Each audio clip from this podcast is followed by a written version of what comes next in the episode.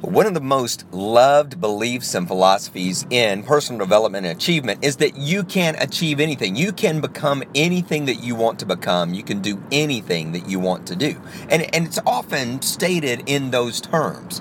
And I completely agree that you can become better at anything. I'm not in complete agreement that we can achieve anything, and here's why the aspect that is usually left out is two things actually. Number one is complexity, and number two is constraints. So, complexity means how many other factors are involved? Is this dependent on other people who I can't control at all? Uh, does this have not only a physical requirement, is there also an intellectual or an emotional requirement as well? And how adapt am I at all of those things to be able to reach this certain level? And then constraint things that may not be within my wheelhouse right now or my skill set or my knowledge set.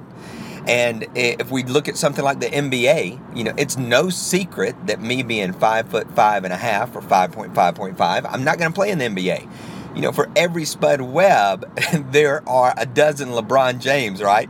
You know, there's not going to be the short guy that's excelling in the NBA because it is a constraint. Now, I was built to lift heavy stuff.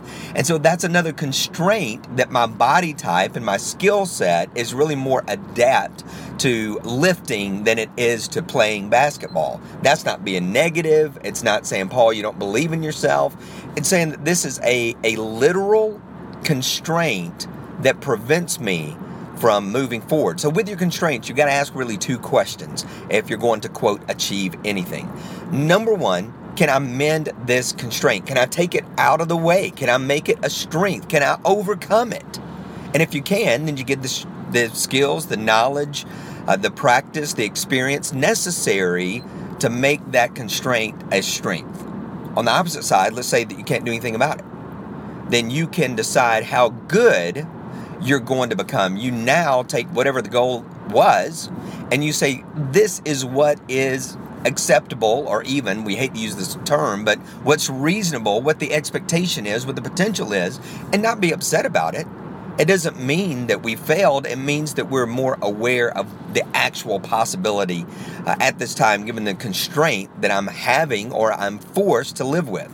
Now, that does not in any way mean that you cannot do incredible things and great things and amazing things that are going to blow people away. You absolutely can. You just may have to do it in a little bit different way. I'm not going to amaze anybody on the basketball court, but maybe I can amaze them from the stage, a different type of arena, or maybe I can amaze them with training, or amaze them with books, or amaze them with fill in the blank. You get to amaze people in your own way, based on your own strengths, based on the things that you want to achieve. Just be aware of the complexity, be aware of the constraints, and then you can definitely achieve anything that your current or future, given your amount of work that you're willing to do, your makeup will allow you to do. It's not being hold, it's not about holding back and it's not about being less than. It simply means that you're going to focus on bringing your best,